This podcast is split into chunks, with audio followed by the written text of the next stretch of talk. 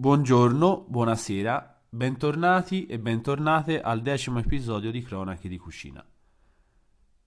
Questo episodio voglio prefissare che non sarà una lezione su qualcosa, non sarà una, una ricerca su qualche evoluzione alimentare, ma sarà semplicemente il cercare di rispondere a una domanda che a un cuoco penso venga naturale. E cioè perché andiamo a mangiare fuori? Perché perché noi, cuochi, tutti i giorni ci alziamo la mattina, andiamo in una cucina di quattro mura e cuciniamo per delle persone che vogliono uscire e mangiare? Intanto cerchiamo un attimo di chiarire che, come abbiamo visto negli episodi precedenti, quello della nouvelle cuisine, dell'ancien regime, il concetto di andare a cena fuori o andare a pranzo fuori si intende in un ristorante o in un luogo in cui si è serviti, non, non, non si intende il panino o il cibo da strada, è un concetto, abbiamo visto, moderno, moderno e contemporaneo. Cioè, con la rivoluzione francese si arriva a, a richiedere appunto la, il desiderio, abbiamo il bisogno di uscire a mangiare fuori. Nella preistoria lo si faceva, mi viene da pensare, intorno al fuoco. Si mangiava così insieme, ci si conosceva anche se magari senza, senza parlare molto. Gli antichi, dai greci fino ai romani, gli etruschi, mangiavano sdraiati o quantomeno su dei tavoli bassi, però sempre in casa di altri signori, sempre in casa di nobili o di notabili, insomma di gente con i soldi si per, poteva permettere un banchetto. Lo è anche così nel Medioevo e nel Rinascimento. Si può andare a cena fuori o si può andare a pranzo fuori solamente se si viene invitati a casa di qualche patrizio. Dopo la rivoluzione francese nascono questi ristoranti, abbiamo visto, e c'è questa questa voglia incondizionata di uscire. E l'uscire fuori a cena non è semplicemente l'uscire fuori a cena. Innesca una serie di cose. Io mi immagino, ovviamente, nel 1850 cosa volesse dire uscire nel tale ristorante vicino al Louvre a Parigi, che io penso sia cambiato poco anche ai giorni nostri si va a letto il giorno prima col pensiero di andare in quel ristorante. Ci si prepara la mattina, ci si sveglia presto, ci si improfuma, scegliamo il nostro vestito migliore, eh, aspettiamo il nostro partner o, la, o, i nostri amici o i nostri colleghi di lavoro per andare a, a mangiare in quel posto, in quel ristorante come uso prima di andare al ristorante si cerca di fare un aperitivo e quindi magari si va al caffè, si va al bar, che già nel, in quell'epoca c'erano. E poi dopo quando siamo pronti andiamo a cena o a pranzo. Insomma, abbiamo un, movimento, un, un momento di convivialità con persone che o che non conosciamo o che vogliamo consolidare il rapporto. In essenza è questo. L'andare a mangiare fuori, sedendosi in un locale che ci dia un servizio, è il desiderio di approfondire la conoscenza con la persona che abbiamo davanti.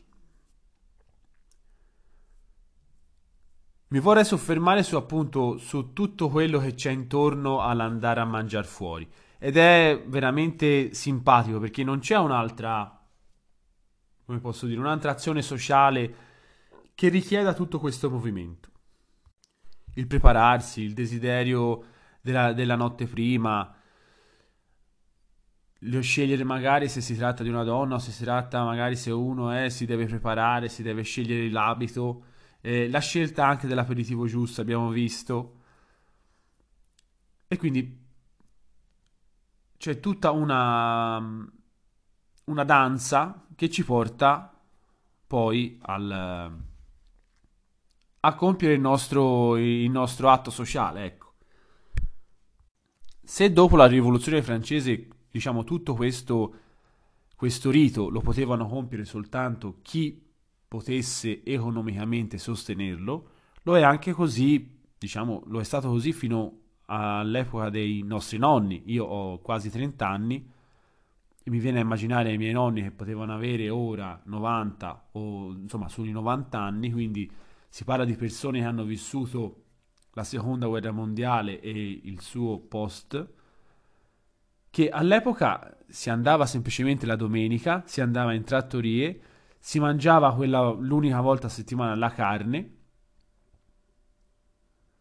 E quindi non rappresentava poi tutto questo rito, tutta questa sì, convivialità, certo, ma era quasi una necessità sanitaria, diciamo, una necessità da un punto di vista di dieta. Andiamo al ristorante, facciamo un sacrificio una volta al mese e mangiamo la carne. Quelli più fortunati andavano una volta a settimana, ma si trattava comunque di sostenere un, um, una cifra economica sostenuta. E di conseguenza per i nostri genitori, siccome i loro padri e i loro genitori non erano abituati, diciamo, a questa a questa usanza, diciamo, cioè non, non erano abituati a questa usanza in senso di divertimento, come posso dire? Non so se mi spiego. Cioè di, di prefissare l'obiettivo, ah che bello, andiamo in quel posto tra una settimana.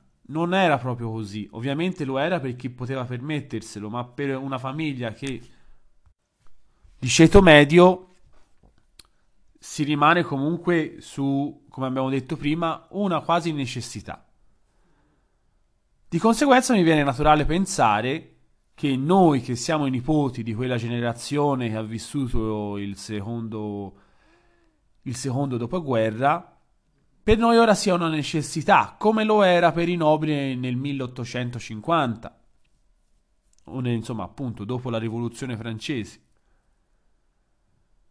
Poi ora noi abbiamo tutti questi mezzi, social, foto, Instagram, che ovviamente ci porta a mettere anche quello che beviamo, che ora è diventato la, il perno principale perché uno va a pranzo o a cena fuori.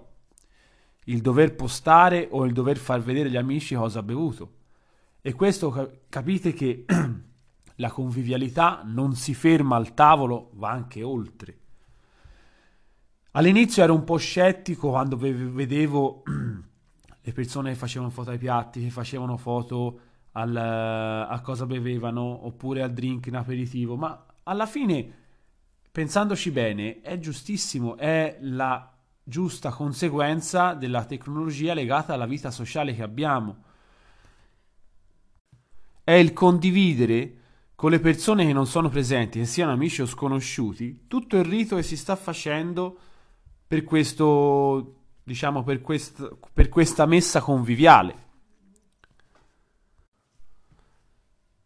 Appunto, poi ora mi viene, ho detto anche messa, quindi mi viene anche istintivamente a pensare quello che ha lasciato anche eh, la religione cattolica per quanto riguarda l'ultima cena. E poi tutti gli artisti hanno celebrato l'ultima cena.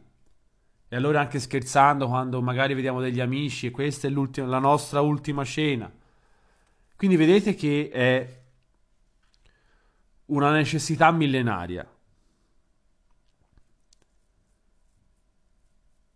Anche nel, negli episodi precedenti abbiamo parlato di quanto la religione abbia influenzato le, la, la, percezione del, del cibo, dell'alcol e di conseguenza poi questa cosa si va a unire nella voglia di unire tutto con persone che vogliamo conoscere, che, no, che non conosciamo con amici, con parenti, insomma tutto quello che, che ci circonda, ecco, lo vogliamo unire sulla tavola. Ora, dopo questo preambolo, io vorrei un attimo soffermare su il mio reale motivo perché le persone si ritrovano a un tavolo e mangiano e bevono. Come abbiamo detto prima, essenzialmente è la voglia di conoscere l'altra persona. e non lo, non lo si può fare davanti a un caffè. A me mi viene a ridere anche quando amici oppure anche nei film vogliono conoscere magari la persona che gli piace tramite un caffè, ma eh, non, non, che vuoi capire da un caffè? Puoi capire se gli piace il latte, se gli piace il caffè, il tè, lo zucchero di canna lo zucchero bianco. In realtà, per scoprire l'animale insito a noi e scoprire i gusti che ha quell'animale, quell'animale preistorico, perché comunque l'indole nostra, perché mangiamo, è, risiede in quello, è essenzialmente andare a mangiare fuori. E quindi questo secondo me è il primo motivo. Il conoscere una persona. E quindi sicuramente al primo posto c'è una coppia di persone che vogliono conoscersi. Io intendo in senso eh, che si piacciono esteticamente e quindi si vogliono conoscere. Il modo migliore non può essere davanti a un caffè, non può essere facendo una passeggiata, lo è anche quello, per carità. Però ditemi voi quante coppie resistono che quando vanno a cena fuori o vanno a pranzo fuori hanno gusti, non dico completamente differenti nel mangiare o nel bere, ma hanno gusti proprio diversi nel, nel vedere il concetto di cena. E quindi se una donna o un uomo insomma, piace molto andare fuori, cenare, mangiare, gustarsi, capire il gusto, capire come soddisfare appunto l'animale dentro di noi, l'animale preistorico dentro di noi e l'altra persona non si gode quel momento, sta a guardare, non piace e vuol dire che non vuole, non vuole interagire, non vuole essere conviviale in quel momento. Cioè, io se- sento fermamente questa cosa. E poi lo vedo anche a, a, tavola, ecco, tutte le coppie che vengono a mangiare nel ristorante in cui lavoro è perché si godano appieno al 100% quel momento, quel momento appunto conviviale. Il secondo motivo della voglia di uscire può essere due amici che non si vedono da tanto o due amici che comunque si vedono regolarmente ma vogliono andare a mangiare fuori per cosa? Per approfondire l'amicizia, anche se si tratta di un'amicizia di 15 anni. E anche lì eh, si va la, la, notte prima col pensiero che vado con l'amico a, a mangiare fuori, eh, mi vesto come voglio far, far, vedere al mio migliore amico, eh, scelgo il posto più buono, il posto più bello per celebrare l'inizio della cena, per l'inizio della messa, abbiamo detto, e poi si va a mangiare fuori appunto a ricondividere, a riconoscersi, a approfondire quello che è la nostra conoscenza. E come lo si fa? Lo si fa davanti a un caffè, lo si fa in biblioteca, lo si fa guardando il film? Sì, però dove dobbiamo essere sinceri con noi stessi che il modo miglior per conoscere una persona è vedere quello che mangia, quello che beve, come lo mangia, come lo beve.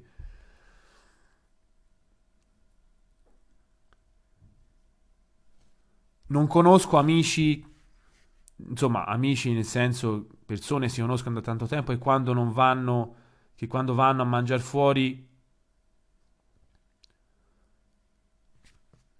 non si divertono. Ecco, due amici oppure quattro amici, sei amici non possono essere veramente amici se non si divertono a mangiare fuori, se non godono appieno di quel momento di tavola, di, di, di, di condiv- condivisione, ecco, sia di pane sia di sentimento, che poi quello la tavola fornisce, il sentimento, lo star bene, la, l'accoglienza. Infatti è per quello che poi nei ristoranti la, la figura diciamo abbastanza importante in sala è l'accoglienza, quello che gestisce i rapporti interpersonali, le prenotazioni.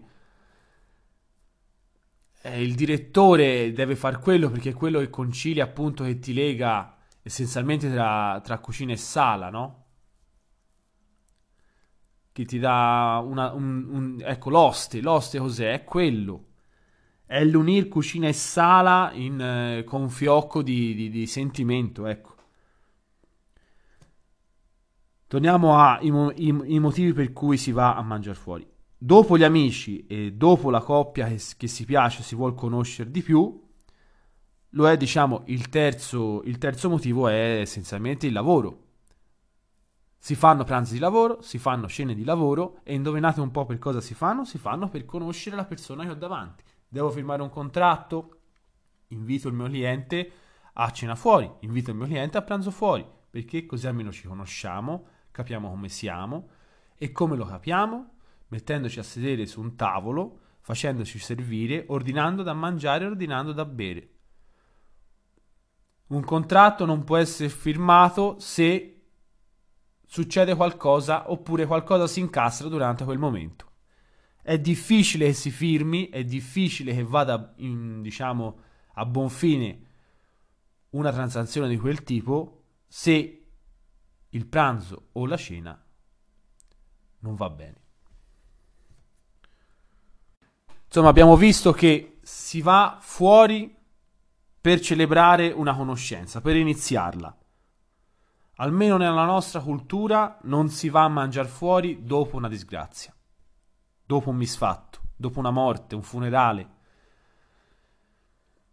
Magari lo si può fare per rinfrancare lo spirito, ma è veramente raro nella nostra cultura. Non, è più una cosa da appunto da una, più in una, in una cultura ebrea, ecco. Semmai lo si fa dopo, dopo i misfatti, dopo le disgrazie. Come, come, è successo a Firenze dopo la peste che descrive il Boccaccio, che le osterie si impennano e aprono ad ogni angolo. Così lo è stato il 2000, 2019. Dopo, dopo il Covid eh, c'è stata un'esplosione di enoteche, di vini comprati, di voglia di andare al ristorante. Ho un amico che lavora in un ristorante Stella Michelin a Firenze, in Costa San Giorgio, e prima del Covid lavorava sensibilmente meno rispetto a ora che fa sempre pieno. E voi capite che un ristorante stellato che fa una media di 10 piatti a testa in degustazione, se ne fa 30, se fa 30 persone, capite voi quanti piatti sono. Ecco, quindi abbiamo un attimo chiarito qual è il motivo per cui si va a mangiare fuori. È il conoscere, è l'approfondire, il voler stare insieme. Non a caso eh, Gesù, l'ultimo momento che ha passato sulla terra ai suoi apostoli, non l'ha passato pregando, non l'ha passato andando a camminare tra i fedeli e spiegando il Vecchio Testamento, non l'ha fatto facendo miracoli, ma è andato in un'osteria con i suoi dodici, ha ordinato da mangiare, ha ordinato da bere, da lì poi ovviamente è nata la cosa della, della comunione, del, del rito della messa, però capite anche voi che una cosa, come abbiamo detto, così divina, come può essere una religione, che poi sia il cristianesimo, che sia un'altra, non, non è importante, però anche Cristo nel suo ultimo momento sulla Terra da uomo, l'ha voluto passare a tavola. E non, non è un caso, non, non, ci si può sbagliare. Quindi, come voglio ribadire il concetto, a tavola si, si, si fa, si sta a tavola per star bene, punto. Non c'è via di mezzo. Se, se si sta male a tavola con qualcuno è perché quella persona non, eh, non è nostra. Non c'è, non c'è altra situazione. Ora, dopo che abbiamo detto perché le persone, no, non vorrei fare una distinzione un pochino troppo brusca, ma abbiamo visto ora le, le, come le persone, perché le persone vanno a cena fuori, vanno, insomma, vanno fuori. Ora voglio dire perché i cuochi vanno a cena fuori. I cuochi essenzialmente vanno a cena fuori. Ovviamente anche per noi vale il solito rito, eh.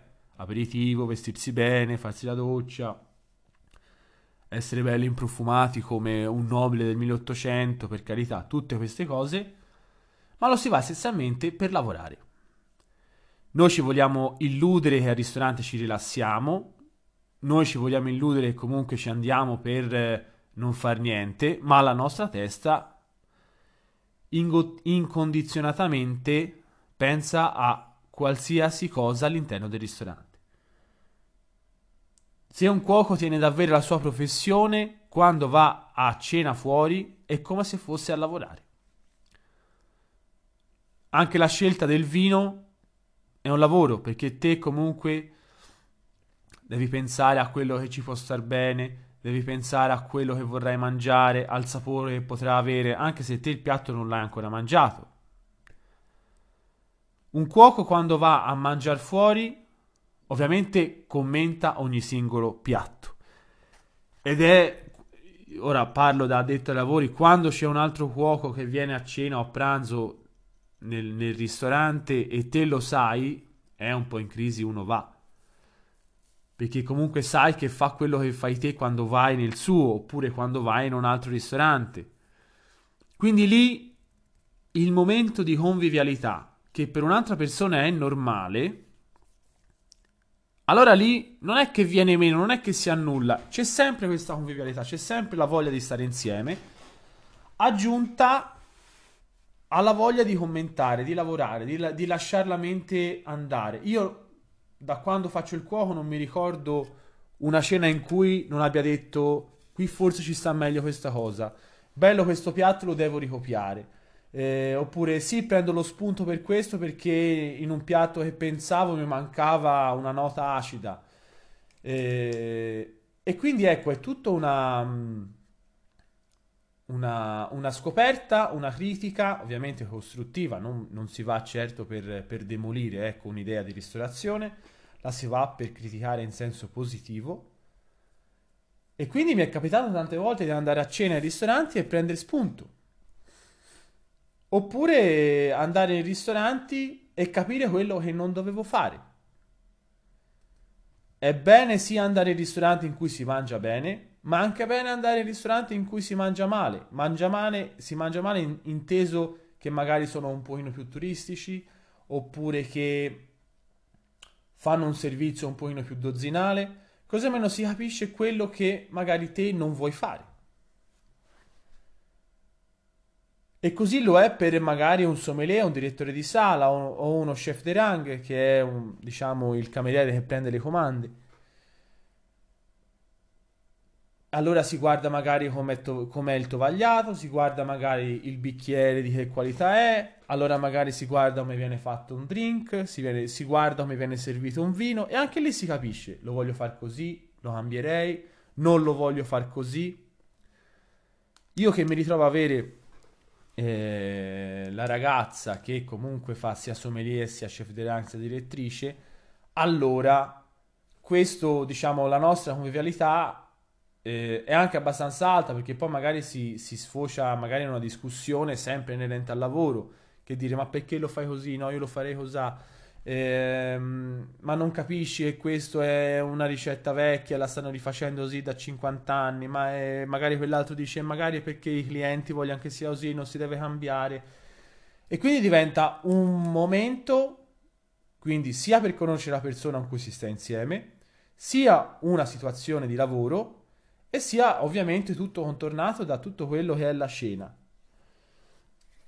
E quindi, appunto, come dicevo prima, quando persone dello stesso ramo della ristorazione vanno a mangiare fuori, è diciamo una, una piccola ricerca, un piccolo studio. Ovviamente uno si rilassa, uno sta bene, sta con la persona oppure con gli amici per dire però, anche i miei amici, ora che mi staranno ascoltando, eh, daranno, daranno, segno di sì che quando noi andiamo a cena fuori eh, succede proprio così. E penso che anche loro, quando sono magari con amici loro, colleghi loro o con la loro ragazza o ragazzo, faranno uguale perché magari gli, uscendo con un cuoco si sono fatti corrompere l'anima in questo senso, ecco. È perché comunque poi è quello anche ora che sta succedendo con, eh, prima si parlava di social, di condivisione, appunto di convivialità estremizzata e portata anche a, eh, a contatto con persone che non si conoscono, sia su Facebook, su Instagram, dicevamo. che praticamente postare le foto su questi social ha alzato il livello in senso indiretto, diciamo. Tutto è nato facendo foto ai piatti. Poi si è visto delle foto ai piatti in sé per sé, per carità, un piatto può essere bellissimo, ma non, non, un, un, non un gaudio al palato. Però una bottiglia tramite l'etichetta, come abbiamo visto, è più o meno quella. Quindi chi l'ha bevuta anni prima sa di cosa la foto sta parlando. Un piatto, come abbiamo anche parlato nel, nel podcast precedente del piatto nel menù, è un piatto anche l'esecuzione di un piatto cambia. Anche il vino, per carità, se è di nicchia, anno anno cambia. Però più o meno le caratteristiche sono quelle. Per dire un ragù, eh, se uno mette, il ragù è sempre ragù alla bolognese, ma se uno mette magari due salsicce in più rispetto a un filetto di maiale o un pezzo di manzo magari un pochino più allevato allo stato brado, il ragù cambia completamente il sapore, mentre un'etichetta magari da un anno a un altro si cambia, ma si tratta magari di livello alcolico, di dolcezza e così. Quindi, ripeto, questa diciamo voglia di esternare tramite foto, tramite social, è nata tutto dai piatti. Poi si è piano piano trasformata in, nel vino e ora sta diventando, ora mi sento anche di dire questo, in, in senso anche troppo estremo. Quindi magari si va a cercare, si fa le foto a bottiglie che costano care, che magari eh, si, che sono blasonate e quindi si vuole ricercare l'approvazione. Ehm, diciamo così, mediatica di persone che non, non ci conoscono oppure di amici e parenti, ecco. E quindi il vino ha portato con il suo perno la generazione nostra, cioè quella che va dai 20 fino ai 30 anni di adesso, ha portato questa generazione che comunque ha sempre il telefono in mano, sempre Facebook, sempre Instagram e viene sempre visto come una cosa negativa, in questo senso è positiva, perché allora l'esterna- l'esternalizzare un momento di convivialità, anche rendendolo estremo, perché magari che gliene frega a quello di New York di vedere che bottiglia mi sono bevuta a pranzo, però magari se dall'altra parte di New York c'è un, uh, un ragazzo che magari ha 19 anni, ha iniziato la scuola professionale, eh, diventa poco, ha una passione per il vino e vede per in me magari una novità, e magari può essere una scintilla per qualcosa. E come vedete, come dicevo prima, magari il mio pranzo oggi può essere la scintilla per uno dall'altra parte del mondo che magari il vino non gli piace, oppure magari ha sempre detto tutto il vino uguale, che cambia.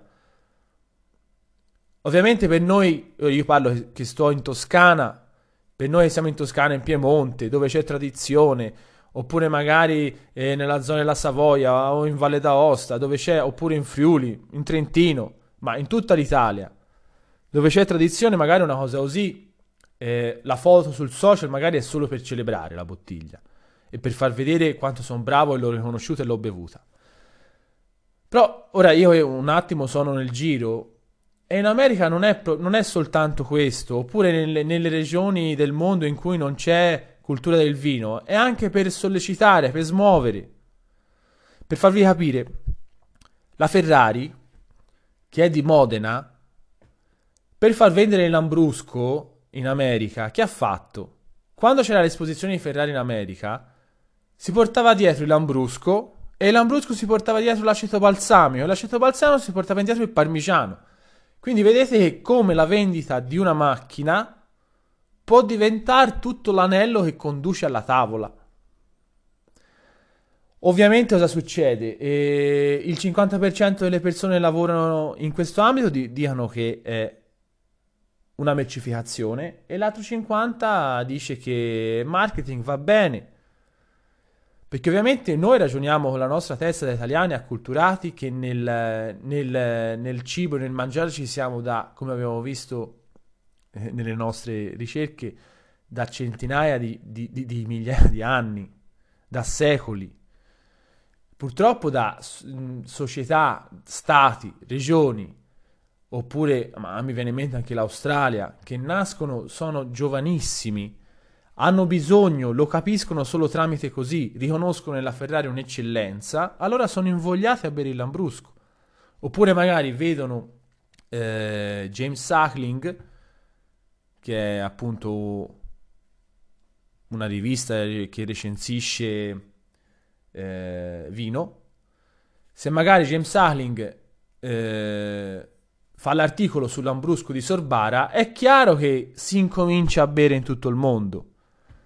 E noi magari siamo qua e diciamo, ma noi l'Ambrusco lo beviamo da anni. qual è la novità? Lo è per loro. Quindi magari, ecco, eh, farei una riflessione su, sul, um, sul, postare le bottiglie, sul postare i pranzi, sulle storie eh, che si fa anche su Instagram, che non sono del tutto da buttare via, non sono del tutto uno specchietto per le allodole eh, c'è da sempre da vedere i due lati della medaglia. Secondo me questo può essere un lato che, che può valere. Insomma, io con- concluderei il discorso dicendo appunto che l'andare fuori a cena, a pranzo, la convivialità a tavola, ma proprio il, il, senso di dire vado fuori con tutto il rito che abbiamo visto, con tutto il balletto che c'è da fare per arrivarci, è proprio una cosa nostra, nel senso della nostra generazione. Vi è mai capitato di vostra madre o di vostro padre che vi dice, eh ma quante volte sei andato a cena questo mese? Oppure quante volte hai bisogno di andare a cena? Ma che te ne frega di andare eh, quattro volte a cena in mese? Eh, e ti dice, vabbè ma è soltanto una volta a settimana, mamma, ma che vuoi succeda? Quindi, vedete come gli usi anche di una cosa semplice come mangiare, come bere, come gustare, può cambiare da una generazione all'altra. E nonostante la nostra specie mangia e beve da, da migliaia di anni, questa cosa di eh, mh, condividere questo momento con persone, amici, anche per lavoro, è proprio dato dal fatto che la nostra generazione se lo sta godendo appieno. Ciò che i nostri genitori e di conseguenza chi gli ha insegnato a loro, i nostri nonni, non potevano fare per i motivi vari abbiamo visto anche in, in livello proprio così grezzo prima. È proprio questo il motivo. Noi ce lo godiamo appieno perché? Perché sia mettiamo la foto, sia perché abbiamo la possibilità e ora magari troviamo anche un buon servizio a un prezzo onesto ciò che non poteva accadere negli anni 40. Negli anni 40 c'era quattro ristoranti a Firenze e tutti davano un servizio eccezionale. Mio nonno ha lavorato 20 anni in un ristorante accanto all'Hard Rock Caffè e, e lì eh, ha, ha, visto diciamo i volti più, più noti, non italiani, europei, mondiali. Mm, si parla degli anni 60, quindi capite che che prima andare al ristorante lo era per pochi, ora che eh, magari anche troppi ristoranti sta aprendo, infatti ne chiude tanti entro l'anno, però capite che ora è proprio eh, il, nostro, il nostro modo di stare insieme. Se prima magari si prendeva la 500 e si andava sul prato in Camporella, eh, si prendeva magari delle coperte, si mangiava lì, ora la nostra generazione ha bisogno di questo. Eh, è, nostra, è il nostro momento ma anche si parla, cioè proprio anche del vino, di, di, di andare in cantina. Noi non, non, siamo abituati, i nostri genitori non sono abituati ad andare in cantina. Ora invece tanti ragazzi prendono, vanno, fanno degustazione, capiscono come si fa un vino, che è importantissimo per noi italiani, è importante, eppure però, eh, come dicevo prima, abbiamo grande tradizione di vino, capiamo certi concetti, ma non sappiamo come si fa, assolutamente, completamente ignoranti sulla produzione. E quindi si cerca anche di, di, sempre, poi ovviamente anche lì si fa la storia, si fa, si fa il post. Però capite che è necessaria, è necessaria questa convivialità telematica. Ora io il concetto, il concetto di, appunto di, di perché si va, si va, fuori a mangiare l'avrei, l'avrei chiuso. Ora Vorrei prendermi un attimo, due minuti per spiegarvi un attimo come procederà la mia idea di podcast eh, ehm, in futuro. Io avevo intenzione di fare 10 episodi, e questo appunto è il decimo, siamo alla fine, per eh, concludere una stagione. Questi 10 podcast che ho fatto penso che siano le basi per persone che appunto hanno passione per l'enogastronomia ma non ci sono dentro di capire un attimo come funziona l'ingranaggio, come funzionano i meccanismi vari. Da questo momento in poi vorrei fare, eh, vorrei parlare un attimo più di cucina cucinata, scusate il gioco di parole. Voi mi direte, ma allora ti metti, ti metti, a fare ricette, quindi ti metti a scrivere grammi, però prima nel secondo, nel secondo podcast hai detto le ricette sono farlocche. No, assolutamente. Vorrei fare eh, spiegazione di ricette da un punto di vista storico e poi non, non introdurmi nelle, nelle, grammature o nelle preparazioni, descrivere la preparazione in modo sommario, però in, in senso eh, cap- capire come si sono sviluppate nella società, capire un attimo la loro storia, eh, magari vorrei anche eh, aggiungerci qualche curiosità su un vino da abbinare, oppure magari su un miglioramento che potete fare a casa Ecco, fare una cosa del genere, sempre rimanendo sul, sul tema della scoperta, ecco. Se no non, non sarei, non, non avrei continuato. Quindi di conseguenza voi prendete questi 10 episodi come uno che cerca in cantina con la pila quello che gli serve per, per scalare una montagna o per andare a correre o per, eh, o per fare diciamo, dei lavori a casa, no? Prendo questi attrezzi per capire meglio come posso, come posso fare. D'ora in poi eh, farei, non, non, lo so, altri 15 o 20 episodi parlando di questi, di questi piatti. Magari, ecco, vi posso introdurre il primo episodio, volevo farlo sul peposo. Il peposo è un, è un piatto storico fiorentino a base di carne di manzo, diciamo la parte un pochino più tendinea cotto per 4-5 euro nel cotto dell'impruneta. Originariamente era fatto così nei, nei, forni, nei forni a legna. Ecco, eh, appunto, vorrei fare una spiegazione del genere, non soffermarmi sulle grammature, quelle le potete trovare benissimo in qualsiasi ricetta su internet. E quindi niente, grazie a tutti per l'ascolto e al prossimo podcast eh, della seconda stagione. Grazie mille.